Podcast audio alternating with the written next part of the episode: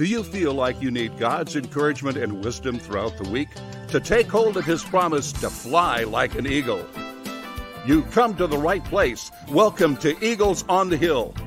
Let's join our host, Pastor Jeff Shike. Hey people, I am your host, Pastor Jeff Shike. Thanks for joining us on this edition of the podcast. We want to encourage you to be searching for Eagles on the Hill on YouTube and hit the subscribe button in the lower right-hand corner. You can also follow us wherever you listen to podcasts as we together follow Jesus and draw strength from Him to fly like an eagle.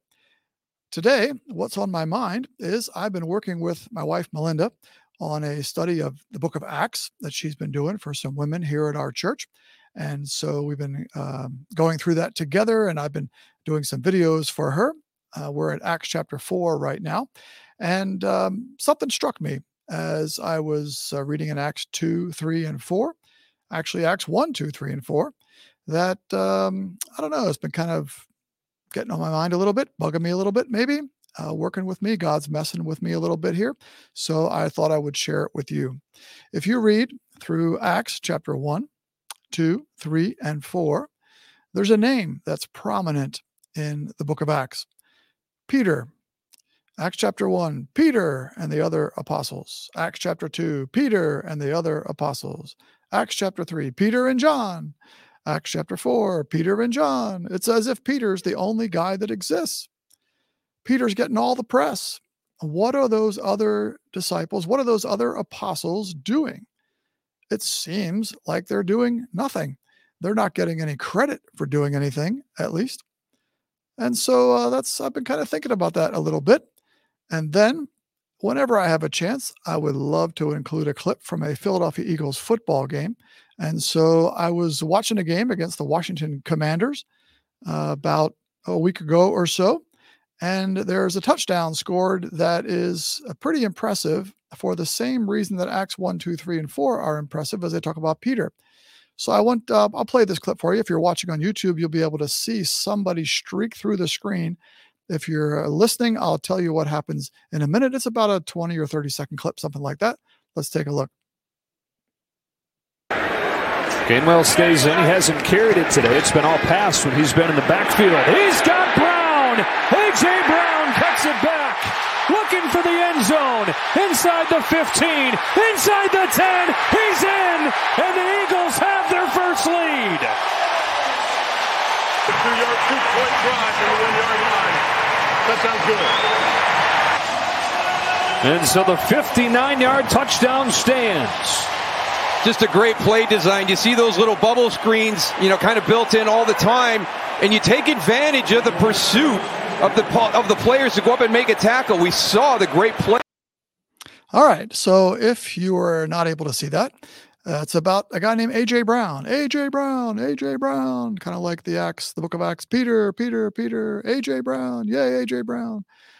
But what you see, if you see it on YouTube, is you see another guy with the number thirteen on his back racing up to block for A J. Brown. Without number thirteen, that touchdown would not have been scored. And he comes, number thirteen is a guy, he's a backup slot receiver. I don't even know exactly how to pronounce his name. Olamide Zaccheaus or something like that. They call him Oz, O Z. That's his initials. But he comes out of nowhere just racing across the field to block for his teammate, A J. Brown. You did not hear the announcers one time say his name. They didn't say Oz. They didn't say Olamide Zaccheaus, nothing. And yet without him, that touchdown would not have been scored. Kind of reminded me of Acts chapter four. You got Peter, Peter, Peter, Peter. What about everybody else? What are the, what's what's the deal? Nobody else gets any credit. And it got me thinking about life. Sometimes my life, sometimes your life. Don't other people get a lot of credit for doing things? Does it bother you when, you know, you accomplish a project, perhaps at work, and uh, somebody else gets the credit, and uh, you've been doing all the work? Or it seems like that to yourself, at least anyway. It seems like that to you. You do all the work. Somebody else gets the credit. Um, that could be a challenge for us as human beings. It could be. A, it can challenge our pride. It can challenge our humility to be able to serve in the background, to serve in the shadows, and be content with that. Some of uh, one of my favorite scriptures. I don't know why this was a, a scripture that stuck out to me growing up.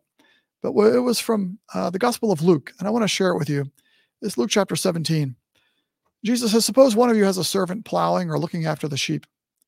Will he say to the servant when he comes in from the field, come along now and sit down to eat? Won't he rather say to the servant, prepare my supper, get yourself ready, and wait on me while I eat and drink? After that, you may eat and drink. Will he thank the servant because he did what he was told to do? So you also, when you have done everything you were told to do, should say, we are unworthy servants. We have only done our duty. I think that's a, a very powerful scripture that struck me uh, years and years ago, that that was the attitude that God wanted us, his people, the followers of Jesus, to take. Not to be out looking for a spot in the limelight. And I'm not saying that Peter or A J. Brown was looking for a spot in the limelight. I can't look in their hearts. But we want to be like those other apostles in the days of the book of Acts. I want to be like number thirteen, Oz, on the Eagles, not looking for a place in the spotlight, but racing across the field to do my duty, to bless others, and who cares who gets the credit? So much can be accomplished when we don't care who gets the credit for it. That's an important principle in life. Jesus talks about something similar towards the end of the Gospel of Matthew. Matthew chapter twenty-five, he tells this story, uh, this parable, And um, it has, it's very instructive for us about how even though no one else may see, no one else may give us credit for anything we do, God knows. God knows. The one person who needs to know, knows. God knows and will reward the work that we do for him. Here it is, Matthew twenty-five. Let's take a look here. Again, it will be like a man going on a journey who called his servants and entrusted his wealth to them. To one, he gave five bags of gold, to another two bags, and to another one bag, each according to his ability, and then he went on his journey. The man who had received five bags of gold went at once and put his money to work and gained five more. So also the one with two bags of gold and gained two more. But the one who had received one bag went off, dug a hole in the ground, and hid his master's money. After a long time, the master of those servants returned and settled accounts with them. The man who had received five bags of gold brought the other five. Master, he said, you entrusted me with five bags of gold. See, I have gained five more. And his ma- here it comes, here it comes, ready? His master replied, well done, good and faithful servant. You have been faithful with a few things. I will put you in charge of many things. Come and share your master's happiness. The man with two bags of gold also came. And master, he said, you entrusted me with two bags of gold. See, I have gained two more. His master replied, well done, good and faithful servant. You have been faithful with a few things. I will put you in charge of many things. Come and share your master's happiness. Then the one who had received one bag of gold came. Master, he said, I knew that you were a hard man, harvesting where you have not sown, gathering where you have not scattered seed. So I was afraid and went out and hid your gold in the ground. See, here is what belongs to you.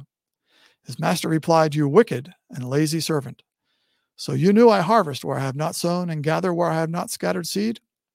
Well, then you should have put my money on deposit with the bankers so that when I return, I would have received it back with interest. So take the bag of gold from him and give it to the one who has ten bags. Powerful story that Jesus tells there, an illustration of what life is like in the kingdom of heaven. Take that bag of gold, that two bags of gold, that five bags of gold that we've been given, and put it to use in the kingdom of God. And whether anyone else recognizes it or not, guess who recognizes it? The one who counts, God in heaven, our master. That's who we're serving. And when we're done serving, we say, as the story from Luke told us, I am simply an unworthy servant. I've only done my duty. After all, Jesus has given us the gift of eternal life. What can we ever possibly do to repay him? All we can do is serve him and love him in faithfulness as best we can in our lives by the power of God's Spirit. Guess what's happened on the Philadelphia Eagles? Oz, the Philadelphia Eagles sports writers have talked about him after seeing that play, after seeing the importance of his hustle on the field that day and are clamoring to have him become a starting slot receiver. They noticed what he did, even though the announcer for the game didn't say a word about it. The same thing is true with those rest of the apostles. God bless them as well, even though Peter, Peter, Peter, Peter is only one mentioned in Acts one, two, three, four, and yet God knew. And God will reward them on the last day.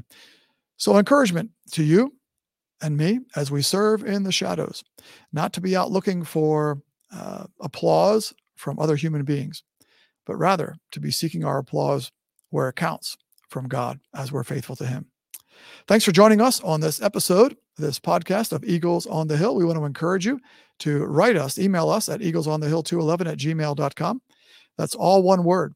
No spaces, dots, dashes, underscores, just eagles on the hill two eleven at gmail dot com. Let us know your thoughts about how you perhaps have been blessed to serve in the shadows, or how you notice somebody else who's serving in the shadows and want to give a shout out to them. Want to encourage you also to let us know other topics that you might want us to cover here at Eagles on the Hill podcast. Remember the promise of God, which is always true because God's promises never fail, that those who hope in the Lord will renew their strength and fly on wings like eagles. Thanks for joining us today on the podcast.